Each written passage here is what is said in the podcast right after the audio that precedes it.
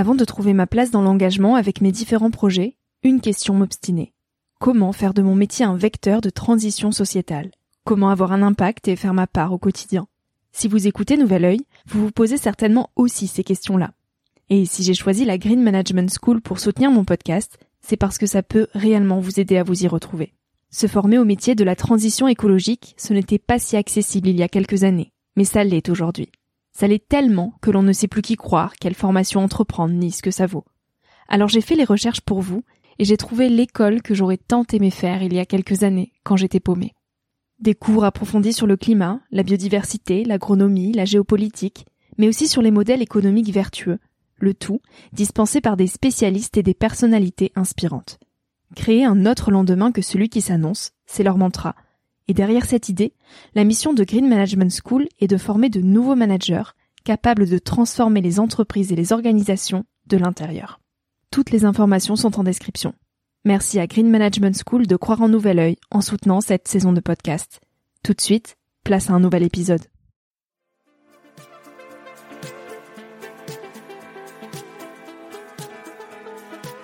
Hello, je suis Victoria et j'ai 24 ans. Chaque semaine, j'embarque mon micro jeune et je pars à la rencontre de personnes inspirantes pour poser mes questions sur ce qui fait nos vies, dans un monde où l'on se cherche et où on questionne notre avenir. J'espère qu'écouter le parcours et les conseils de ces personnes qui ont rêvé et osé faire de leur rêve une réalité t'aidera toi aussi à avancer d'un pied plus sûr dans la vie. Alors je t'invite à emprunter un nouvel œil pour regarder le monde sous un autre angle, pour te recentrer sur ce qui est essentiel et sur qui tu es pour t'aider à trouver ton chemin et surtout à oser.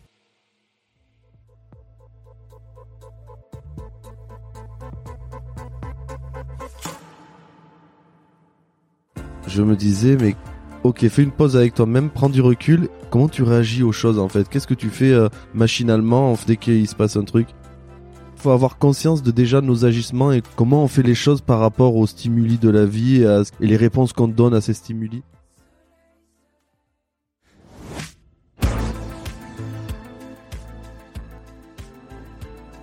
Dans les moments de secousse, on peut facilement être tenté de se réfugier vers le plus simple. Les bras de quelqu'un, la nourriture compulsive, les réseaux sociaux, le sucre, les soirées, les séries Netflix. On cherche les réponses à l'extérieur, vers tout ce qui pourrait nous anesthésier pour fermer les yeux. On préfère fuir que faire face à l'inconfort de la confrontation à soi-même. Pour Adrian Strum, la musique a autant joué le rôle de l'anesthésiant que celui du face-à-face frontal avec ses questionnements personnels. De voyage en composition, il a compris une chose essentielle qu'il nous invite à méditer aujourd'hui. Et s'il suffisait d'apprendre à contempler les choses avec un œil nouveau Syndrome de l'imposteur, remise en question permanente, stress, tout habite Adrian. Mais ce nouveau regard l'apaise pour jongler avec le quotidien. Il lève les barrières que nous sommes seuls à nous mettre pour accueillir le renouveau. Comment alors composer sa propre vie? Avec Adrian dans Nouvel Oeil, on parle de musique, de voyage et de nouveaux regards. J'espère que cet épisode te donnera l'envie de contempler les choses avec un œil nouveau. Et la petite anecdote, c'est que c'est vrai que quand je suis arrivé à Paris il y a dix ans pour la première fois, je, bah, j'ai commencé à m'habituer à ce rythme parisien. Et quand je suis rentré chez mes parents dans le sud quatre mois après, ma mère m'a dit, euh, s'il te plaît Adri, j'arrive pas à te suivre là. Je, tu vas trop vite quand tu parles, donc euh, pose-toi et raconte-moi ta vie à Paris parce que j'avais un débit de parole qui était, euh, qui était épuisant en fait, qui était. Tu t'en rendais même plus compte que t'avais pris ce pli-là? Non, je me rendais. En fait, je m'en rendais pas compte à Paris et quand j'en parlais à mes parents et que je les voyais hyper calmes, eh ben je me suis dit oui c'est vrai, j'ai l'impression d'être essoufflé, tu vois. Mmh. Je, je parlais tellement rapidement que j'avais pris conscience qu'en fait euh, ça allait beaucoup trop vite quoi. J'ai vraiment l'impression de Paris de à Paris d'être sur les tu sais quand tu avances un peu sur les nerfs, tu sais quand tu tiens sur les nerfs parce que quand je rentre dans le sud, j'ai deux trois jours d'acclimatation où genre je dors tout le temps. Mmh, tu relâches toute la Ouais. pression. Ouais, et j'ai l'impression d'être crevé, fatigué pendant deux trois jours Ouais. et après ça commence à aller. Et à Paris, je le ressens pas, tu vois, à Paris, je me sens toujours euh, actif et tout et tout va bien, mais quand je redescends et que le rythme se calme, euh, ouais, j'ai l'impression que toute la pression elle relâche et euh, Mmh. En parlant de rythme, on va parler de musique. Adrienne, tu produis de la musique, tu filmes Mhm. et tu montes tes propres clips vidéo. Oui, exactement. Euh, c'est une de tes premières interviews. Tu, Ouais. tu n'es pas très à l'aise avec cet Non, exercice, donc non, je suis contente que tu me fasses confiance et que tu Ouais. tiennes le micro jaune pour te prêter à l'exercice. Ouais, ça me fait super plaisir. Mais c'est vrai que c'est une première expérience et euh, et du coup un peu de un peu de stress parce que ouais, j'ai toujours eu ce petit euh, ce petit mal à m'exprimer en public. Et un interview avec des questions auxquelles je m'attends pas, je sais jamais ce que je vais dire ou est-ce que la réponse Mhm. va arriver euh, dans dans ma tête euh, en- dans les deux prochaines secondes, tu vois. Donc c'est toujours un petit stress. Ouais. Hum, alors que tu parles très bien, notamment dans tes musiques. Oui, Ouais. les paroles de tes musiques, après, elles sont mûries, elles sont réfléchies, elles sont posées. Mais tu transmets des messages euh, incroyables à travers tes, tes chansons. On va en parler. Pour commencer dans le vif du sujet, on va parler de toi petit, Adrienne. Ouais. Quel petit garçon tu étais? Alors, quel petit garçon j'étais? Euh, J'étais un petit garçon qui était toujours dans, dans la lune, en fait. D'ailleurs, je me souviens de pas mal de petites anecdotes euh, de profs, euh, même en maternelle ou en école primaire, qui faisaient venir mes parents pour leur expliquer que que souvent ils me posaient une question et que je faisais quoi? Qu'est-ce que vous avez dit? Parce que j'étais complètement ailleurs à chaque fois, quoi. Et ça, ça a pu me poser pas mal de problèmes. Tu pensais à quoi? Tu te souviens des pensées qui te traversaient? Je sais pas, je, en fait, je me crée des genres de scénarios souvent dans ma tête. Ma mère et mon père même se souviennent de, de moments, ils me disaient des fois tu prenais tes figurines, tu t'imaginais un scénario et ça pouvait durer des heures où je m'imaginais des scénarios, je jouais avec mes mes mes action man, mes Playmobil et tout ça. Et à l'école, c'était un peu pareil, j'étais pas souvent présente, tu vois, enfin je veux dire mentalement quoi, j'étais souvent ailleurs. Alors des fois je revenais, tu vois, j'avais quand même une vie sociable et tout ça, tout allait bien. Mais j'avais ce côté où j'étais complètement euh, ouais, à côté de pas à côté de la plaque mais euh, C'était une fuite dans mes rêves, du quoi. réel? Ouais, un peu, je crois, ouais. Ouais, c'était, ouais, il y avait quand même un côté fuite du réel. Mais ouais, j'avais l'impression que j'étais mieux des fois dans mon, dans mon monde, quoi, un peu ailleurs. D'où le côté artiste qui est né en toi. Ouais, d'où ce côté-là, ouais, qui est né, euh, qui est né en moi assez, euh, ouais, qui est né en moi très, tôt- très tôt, ouais. Et alors à 20 ans, à cet âge un peu charnier où on tente de répondre à la question qu'est-ce que tu veux faire plus tard Mhm. Comment toi est-ce que tu te projetais dans la vie des grands? C'est vrai que ça, pour moi, ça a été un âge qui était compliqué. Déjà, je pense que c'est pour moi, mais comme euh, beaucoup de, de jeunes à cet âge. Beaucoup, beaucoup. mais je sais pas pourquoi j'avais cette impression que les gens savaient où ils voulaient aller, tu vois. J'avais des potes qui disaient non, moi je vais faire du commerce, il y en avait d'autres qui se faisaient moi je vais faire de la psychologie Où on croit savoir. Où on se croit donnait savoir, bonne tu vois. conscience. et mais ouais ouais, c'est ça. Et et moi, j'avais vraiment cette impression d'être complètement perdu, qu'il y avait rien qui qui me donnait vraiment envie. Et d'ailleurs, euh, j'ai passé trois quatre années à me chercher, tu vois. Enfin, je suis parti en psychologie, puis en psychologie pendant mon année de psychologie, euh, j'allais suivre aussi des cours de droit parce que j'avais des amis dans le droit. Et puis j'ai arrêté au milieu de l'année et j'ai commencé à faire un peu d'intérim.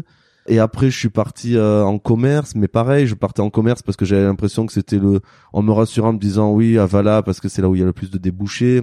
Mais ouais, je sentais que c'était pas ma place, tu vois, que vraiment j'étais un peu à côté de la plaque. Mais t'avais au moins l'humilité de te dire là je suis perdu et je ne sais pas ce que je veux faire. Ouais, ouais, ouais, Plutôt que de peut-être faire euh, faire semblant de savoir. Alors, pour être franc, je, je pense que je me voilais aussi un peu la face parce qu'il y a eu une période euh, de, de 3-4 ans où je me disais, je vais faire le, du commerce comme tous mes potes, puis ça va marcher parce que euh, c'était le côté un peu sécurité, rassurant, donc je suivais ce truc-là. Et en fait, c'est au bout de, de 2-3 ans où je me suis dit non, mais en fait, c'est pas du tout pour moi, quoi. Je me suis pas du tout rendu compte de ça dès le début. Je pense que je me suis assez voilé la face. Et c'est quelques petites anecdotes, quelques petits euh, signes de, de la vie qui m'ont fait dire euh, non, vas-y, c'est pas du tout ça, c'est pas du tout pour moi, quoi. Hmm, Est-ce que c'est à ce moment-là que la musique est arrivée comme une bouée de sauvetage?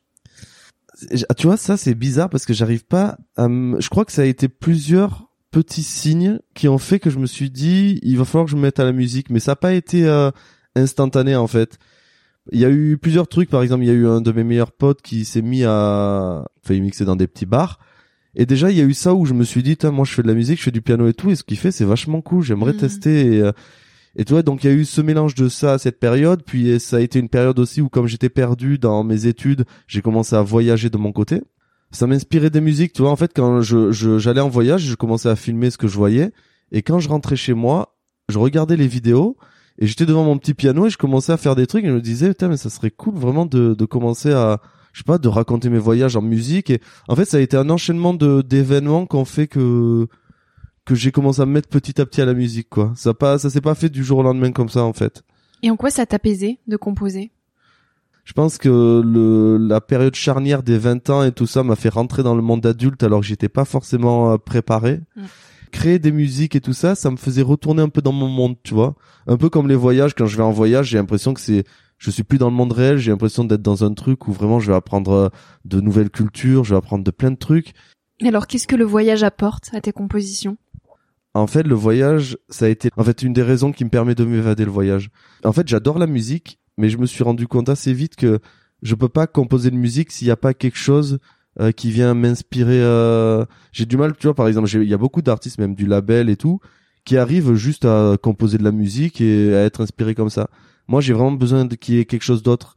Et le voyage me permet ça, en fait, dans mes musiques. C'est le fait de, de partir, par exemple, en Asie, de rencontrer euh, euh, les gens, euh, les, les locaux là-bas. Je vais, je vais filmer euh, mes aventures.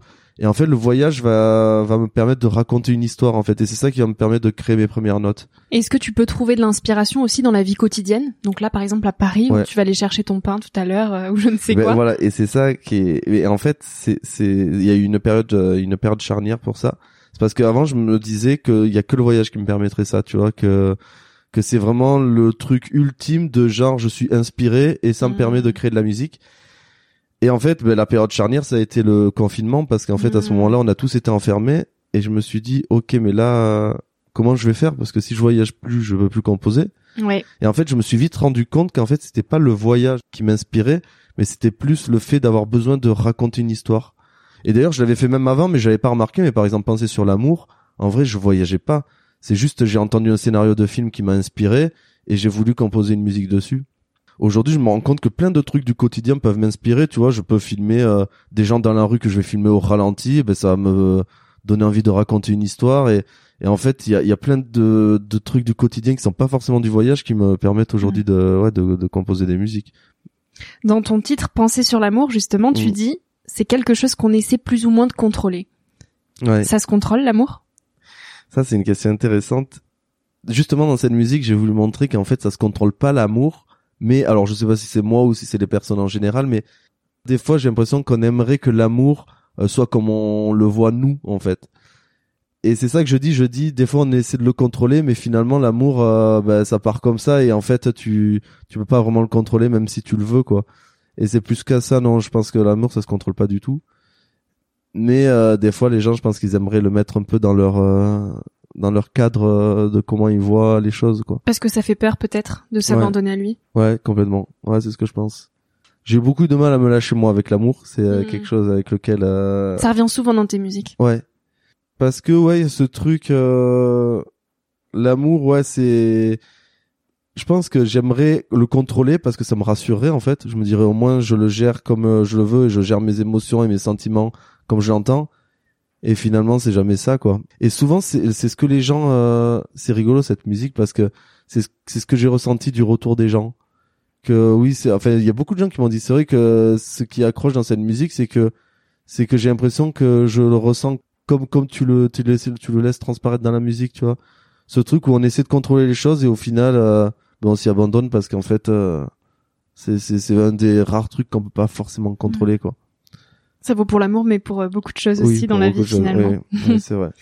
Dans ton dernier album, Nouveau Regard, euh, le titre, donc Nouveau Regard, fait bien écho à Nouvel Oeil. Alors pourquoi ce titre?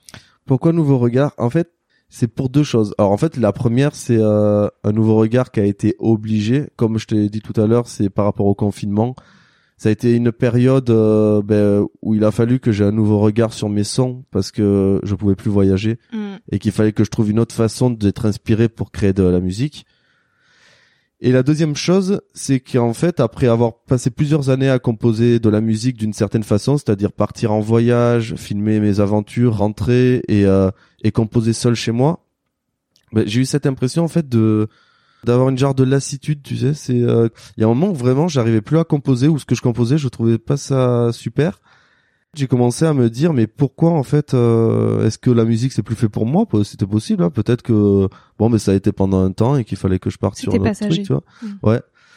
Et en fait non, je me suis rendu compte c'est finalement ma création musicale je la partage avec personne, tu vois. Je suis en voyage seul, quand je rentre je suis seul euh, et je suis devant mes mes vidéos seul et et final et après ça ben je la sors seul, tu vois. J'ai jamais d'avis euh, extérieur qui me disent ouais c'est bien c'est pas bien ça je dois je suis rentré dans ce label. En rentrant dans ce label, ben, mes managers m'ont fait connaître euh, des nouveaux artistes hyper talentueux dans le piano, dans la guitare. Je pense à Georges, à Baumel, à Belair. Ça m'a donné en fait une autre ouverture de comment faire la musique, c'est-à-dire le partager avec d'autres personnes, créer de la musique, euh, aller aller en studio, euh, faire des sessions et, et avoir ce partage, ce tu sais ce genre de ping-pong entre les Mhm. gens. Et en fait, ça a été ouais un nouveau regard parce que ça a été en fait un nouveau souffle pour moi quoi. Ça a été une nouvelle façon de de, de voir la création musicale. Et, les gens sont réellement touchés en plus par tes mots. Ouais, tu m'en parlais tout à l'heure que Ouais. tu cultivais un, un certain syndrome de l'imposteur où tu, Mhm. oui tu as du mal à te dire que les gens peuvent être touchés par ce que tu fais, notamment pendant Oui, les vrai. concerts. ouais. Comment vrai. tu te sens par rapport à ça? En fait, j'ai jamais. Ça a été assez tard que j'ai. Je me suis rendu compte que c'était un genre un peu de syndrome de l'imposteur. Mais j'ai toujours eu l'impression qu'il y avait des personnes qui étaient toujours meilleures que moi dans. Par exemple, euh, je fais bien, je fais bien du piano, mais dans le label, il y en a qui font beaucoup mieux du piano. Mais Euh, jamais je- comme toi. En fait, moi, la le la qualité que j'ai, c'est que je vais avoir euh, une vision globale sur tout. En fait, je, tu vois, par exemple, je vais exactement savoir quelle image je verrai dans mon clip et quelle musique j'aimerais. Et en fait, j'ai que des personnes autour de moi qui eux vont avoir des spécialités très bonnes, mais dans certaines particularités. Ben ok, je suis pas aussi bonne que chaque personne dans leur domaine. J'ai cette globalité en fait dans ma musique qui est, qui est cool aussi. Qui est ton univers Ouais, qui est mon univers. Voilà. J'ai eu aussi ce petit stress de me dire, je vais quand même jouer avec des artistes euh, que j'ai accompagnés et que je vois jouer souvent dans des salles. Et qu'est-ce qu'ils vont penser de mon concert, tu vois? Mm. Parce que bah je fais du piano, mais je suis pas aussi bon de ce que celui qui va venir faire du piano. Je fais la guitare, mais pas aussi bien. Et finalement, eh ben le retour des gens, il a été fou parce que les gens, ce qu'ils ont kiffé, c'est cette authenticité dans mon dans, dans ce live en fait. Et c'est ça qui a été incroyable. Et même quand je te dis, par exemple, là, j'ai un peur de, enfin, je stressais de cette interview parce que Mhm. je sais pas comment m'exprimer et tout ça. Dans ce live, je l'ai dit au début pour me déstresser. Oui. J'ai pris le micro et devant tout le monde, j'ai dit euh, c'est rigolo euh, des fois les euh, les challenges de la vie parce qu'en fait euh, quand j'ai arrêté le lycée, quand j'ai arrêté l'université, je me suis dit au moins j'aurais plus à faire de d'exposer devant les gens, tu vois, parce que c'était vraiment ce qui me stressait. Ouais. Et finalement, ça, c'était devant 10-20 personnes. Et là, je me retrouve au concert à parler devant 300 personnes devant moi. Et finalement, ça a été tellement authentique et j'ai tellement dit avec le cœur que, que aujourd'hui, on est en train, avec le label, de réfléchir à un genre de, bah, de concert un peu hybride où, bah, il y aurait de la musique, mais il y aurait aussi, euh, il y aurait aussi des paroles entre les transitions parce que c'est ce qui a plu aux gens, quoi. C'est ce mélange entre les deux. Et j'y aurais jamais pensé avant, quoi. Mais c'est une richesse immense Ouais. d'avoir l'humilité d'accepter ses sentiments et plus que de les accepter, de les affirmer en fait. Ouais. Et c'est quelque chose de très pudique qu'on partage peu en société. Ouais, complètement, complètement. Bah parce que moi c'est ce challenge qui me qui me plaît, mais en même temps ça me fait énormément stresser parce que ça c'est pareil. Des fois on se met des barrières et en fait on est tout seul à se les mettre parce que les gens ils te disent mais tu t'exprimes très bien. que- Qu'est-ce Oui. que et, et en fait euh, pendant ce concert c'est ça c'est ça qui m'a fait du bien, c'est que les gens sont venus après ils m'ont dit mais mais à quel moment en fait euh, t'as pensé que que tu savais pas t'exprimer? Je veux dire tu t'es exprimé et on, on était tous en train de boire ce que tu disais, tu vois, de boire tes paroles et c'était fou quoi. Hmm, Ça nécessite un certain détachement au regard des autres finalement Ouais. et ouais. la comparaison. Ouais, complètement. Et ça, c'est un truc qui a été difficile, mais euh, mais c'est tellement tellement génial quoi quand tu le vis quoi. C'est. Et ça rejoint donc le- ton titre Un nouveau regard. Et tu dis dans cette euh, musique, chanson, Ouais. clip, je sais pas trop comment, euh, quel Mhm. mot mettre derrière, lequel tu préfères? Euh, un nouveau regard, ouais, je dirais clip. Ouais, j'aime bien, ouais, parce que ouais. Plus que C'est- un peu plus que de la musique pour moi, ça. Donc j'aime bien le fait, ouais, le clip, ça va, ça me va. Ouais. Mm. Et tu dis l'impression que par habitude, par peur ou par sécurité, Mhm. on fait les choses d'une certaine façon sans y réfléchir. Le regard s'y habitue, cette routine devient notre réalité. Est-ce qu'il est bon de s'habituer aux choses? Pour moi, s'habituer aux choses, alors c'est très bien. Bah déjà, ça nous rassure parce qu'en fait, le fait de s'habituer aux choses, on sait que de toute façon, euh, ça va rouler parce que euh, parce qu'on est dans un terrain conquis un peu. On connaît. on connaît. Mais le problème qu'il y a, c'est, enfin pour moi en tout cas, c'est que si on cherche pas du renouveau dans les choses, en fait, on a les résultats qu'on attend parce qu'on connaît les choses, donc on sait les résultats qu'il va y avoir. Mais si on veut aller plus haut, si on veut avoir de nouveaux résultats et si euh, si on veut conquérir d'autres choses, quoi, il faut euh, il faut du renouveau, quoi. Faut pas rester dans des acquis, il faut, se challenger et aller dans des trucs qui nous font peur euh, derrière. Enfin, tu vois moi par exemple, euh, rien que si je pense au concert, si j'étais resté dans ce que je connais, j'aurais juste fait de la musique derrière mes euh, derrière mes platines et sûrement qu'on m'aurait dit c'est cool ce que t'as fait, c'était un bon moment. Mais le fait que j'ai pris le micro et que j'aille vers un truc que j'ai pas du tout envie de faire, ça a créé cette authenticité qui a donné un plus, je pense, au concert euh, qui n'aurait pas été là si j'avais si j'avais pas osé, tu vois. Et c'est pour ça que je trouve que c'est bien de d'aller au-delà de juste nos acquis et et de regarder donc le monde avec un, un œil nouveau. Ouais, voilà. Regarde, et, tu dis donc, je vais reciter encore un passage euh, qui m'a bien touché dans cette mhm. musique. Et si les réponses avaient toujours été là, devant nous, mais qu'il fallait juste apprendre à contempler les choses avec un œil nouveau. Mhm. Comment on apprend finalement à regarder le monde avec un œil nouveau? Ça s'apprend? Est-ce que ça s'apprend à regarder les choses avec un œil nouveau? Euh... Ouais. Là, il me dit, on va couper. non, non. L'humilité jusqu'au bout, là, l'authenticité. J'ai besoin de boire un petit, un petit verre de, de, thé, là.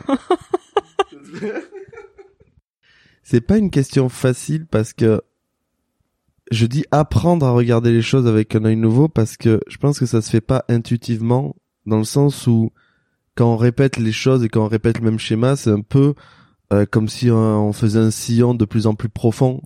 Et je pense que le cerveau s'habitue à ce sillon-là. Et pour moi, c'est apprendre à regarder les choses avec un œil nouveau parce que déjà, si on n'en prend pas conscience, on répète euh, les choses de la même façon tout le temps. Et on n'évolue pas. Et on n'évolue pas. Et en fait, euh, pour ça, je pense qu'il faut arriver à avoir cette compétence de se dire, ok, je fais une pause là, je fais une pause et genre je m'observe quoi. Il faut avoir conscience de déjà nos agissements et comment on fait les choses par rapport aux stimuli de la vie, à ce qui se passe et comment et les réponses qu'on donne à ces stimuli. Donc se mettre en position de spectateur de sa propre ça, vie. C'est ça. Et je pense que cette euh, position de spectateur, je l'ai eu euh, dans dans les confinements parce que c'est vrai que je me disais mais ok fais une pause avec toi-même, prends du recul et et comment tu euh, comment tu réagis aux choses en fait? Qu'est-ce que tu fais euh, machinalement en fait dès qu'il se passe un truc? J'ai essayé d'apprendre à à essayer de les faire d'une façon différente, même si au début je me disais c'est bizarre, tu vois, je suis pas habitué à les faire comme ça, et finalement apprendre à ton cerveau à les à les, à les faire d'une façon différente, c'est hyper intéressant. C'est un peu comme euh, quand tu dis bon ben au boulot, enfin je vais au boulot là aujourd'hui, et du coup comme tous les jours je vais prendre euh, le métro 9 et puis le métro 12 et si là je prenais le vélo, quoi, pourquoi je changerais pas? Ou si je prenais un autre chemin pour y aller? Et en fait, c'est ces genres d'exercices qui te qui, qui te font apprendre et apprendre à ton cerveau à, à te dire ok, ben je je prends pas toujours ce chemin pour aller d'un point A à un point B. Comment on compose sa propre vie? Comment on compose sa propre vie? Alors pour composer sa propre vie, je pense que en fait, ça me rappelle quand j'avais 20 ans et que j'étais un peu perdu, tu vois. Et, et je me disais mais mais euh, qu'est-ce qui me motive dans ma vie euh, qu'est-ce que qu'est-ce que je me vois faire? Et finalement en fait ça s'est fait tout seul parce que ça a été par tous les petits signes de la vie toutes les petites expériences de la vie. Comment on compose sa propre vie c'est par les trucs qui t'arrivent au fur et à mesure en fait. Par exemple euh, quand j'ai commencé à faire de la musique ça a pas été genre instantané du jour au lendemain c'est juste en voyant un pote je me suis dit ah c'était peut-être c'est peut-être fait pour moi ça Comment je compose ma propre vie, c'est en prenant de, des petites expériences qui m'arrivent au fur et à mesure, en ayant les yeux un peu euh, ouverts et en ayant la conscience euh, ouverte sur sur ce qui peut arriver, les signes de la vie, les moments. Euh, en étant réceptif et en éveil. Ouais, en étant réceptif, en éveil et en, et en prenant chaque petit truc qui arrive et en me disant pourquoi c'est là et est-ce que ça a pas un but un peu plus grand que que juste ce moment qui passe là, tu vois. Et d'ailleurs souvent ça c'est un autre truc, c'est une petite parenthèse que je fais parce que mm. c'est un truc que j'en parlais avec un pote la dernière fois et je trouve que c'est rigolo des fois comme euh, tu vis un truc et tu te dis ça va pas me servir dans la vie ça. Et finalement ça arrive quelques années après. Et quelques années après tu te dis putain mais si j'avais pas vécu ça il y a cinq ans. Ah c'était pour ça. Ouais tu vois. Et, et je dis ça parce que par exemple le commerce tu vois c'est quelque chose qui est rigolo mais le commerce ces, ces deux années j'aurais pu les regretter en du temps en me disant tiens mais ça m'a pas du tout servi. Mais en fait grâce à ces deux années de commerce ça m'a permis de rencontrer tous mes amis euh, aujourd'hui euh, que la plupart de mes amis sont de ce DUT là et et ça m'a aussi permis euh, parce qu'il y avait un côté événementiel et ça m'a permis d'avoir cette cette donnée là aussi dans ma musique et, et c'est rigolo. Alors que je me disais le commerce euh, bon ça a été deux années perdues mais en fait pas du tout tu vois.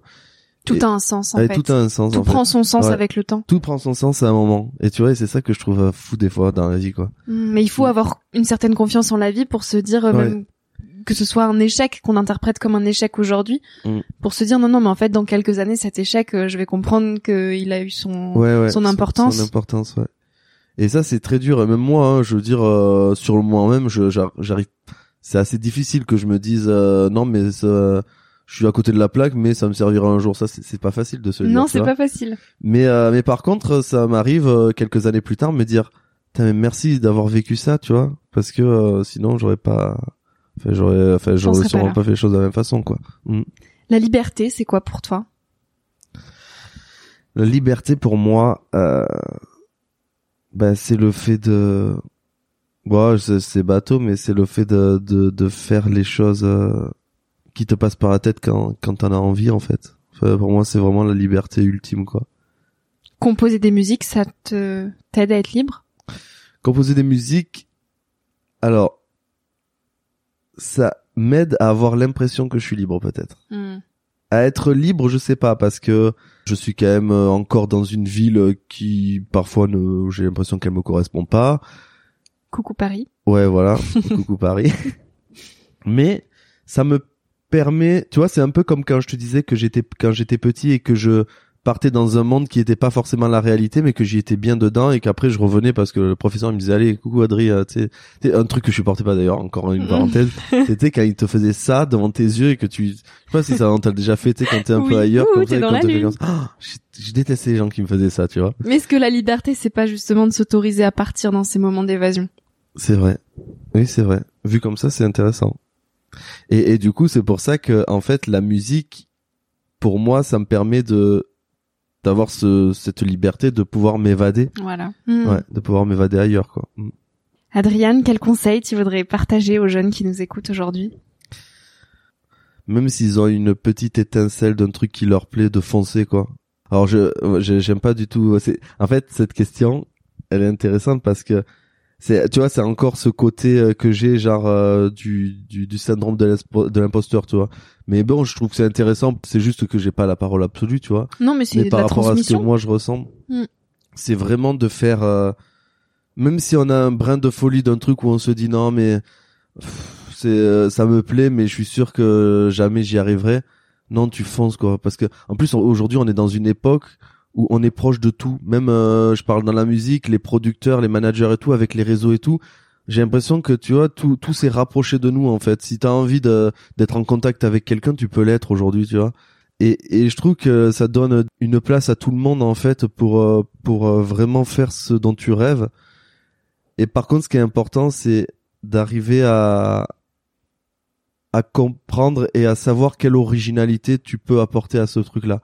Parce qu'il y a tellement de personnes qui font les mêmes choses que je trouve que c'est important aujourd'hui d'arriver à avoir cette touche d'originalité qui fait que ça va, tu vas créer de l'authenticité pour les personnes qui te regardent. Parce qu'aujourd'hui, enfin, j'ai l'impression, même avec tout ce qui s'est passé ces dernières années avec, euh, tu vois, Instagram, tu sais, tout ce qu'on voit sur Instagram, les belles photos, les, les beaux influenceurs, les trucs, machin. J'ai l'impression que les gens, ils recherchent de plus en plus l'authenticité dans les Mhm. projets. Que les gens, tu les accroches quand vraiment t'as quelque chose d'original euh, et de, et quelque chose de sincère à, à proposer en plus des autres. Et donc, qu'est-ce que je conseillerais aux jeunes? C'est vraiment de croire en leurs rêves, même si c'est un petit truc, même s'ils le font à côté, de, de, de foncer, de le tenter et de, de de pas hésiter à apporter cette touche d'originalité qui créera, qui fera que les gens s'y retrouvent et, et qui créera leur authenticité en fait. Mm. Un monde plus harmonieux. Mm, ouais, Un nouveau regard sur le monde. un nouveau regard sur le monde. Est-ce que là, je peux te demander de nous jouer euh, un petit morceau en live, notamment une partie de Nouveau Regard? Ah oui, je peux Ouais, tenter. Ouais, Je vais te carrément. tendre le micro et puis je vais te laisser. euh, Ok, ok, bah il faut que je range tout ça, mais vas-y. Trop chouette.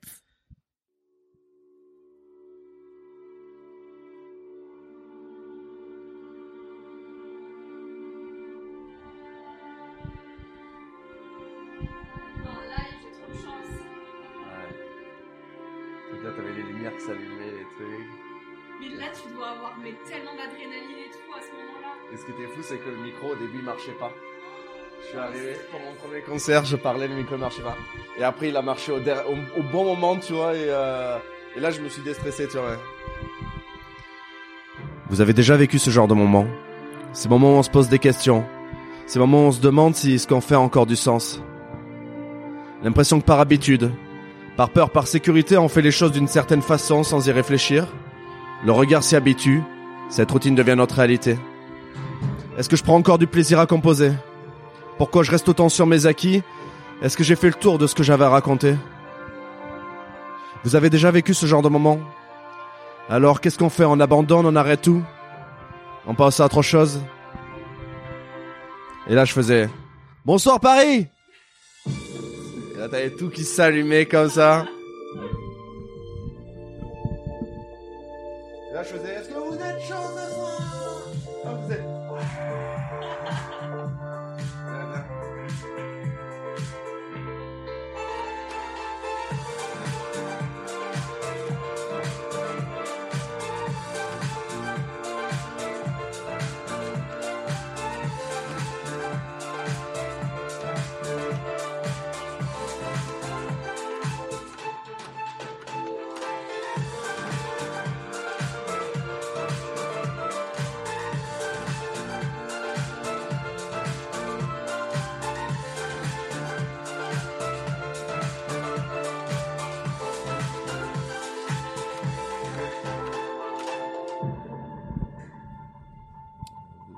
Puis vient le 1er juin 2021.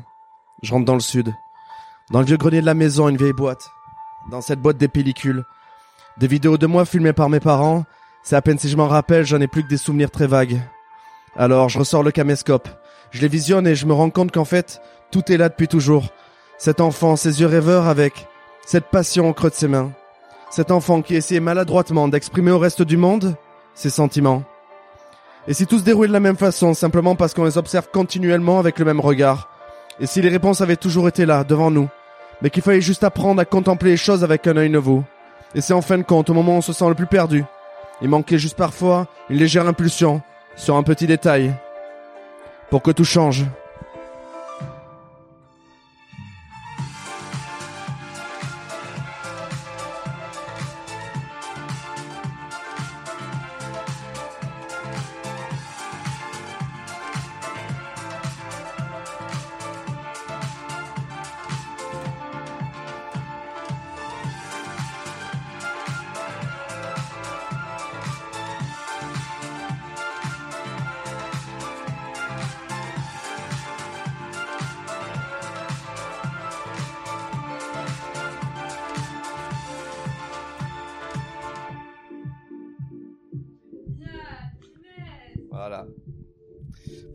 En exclusivité pour toi.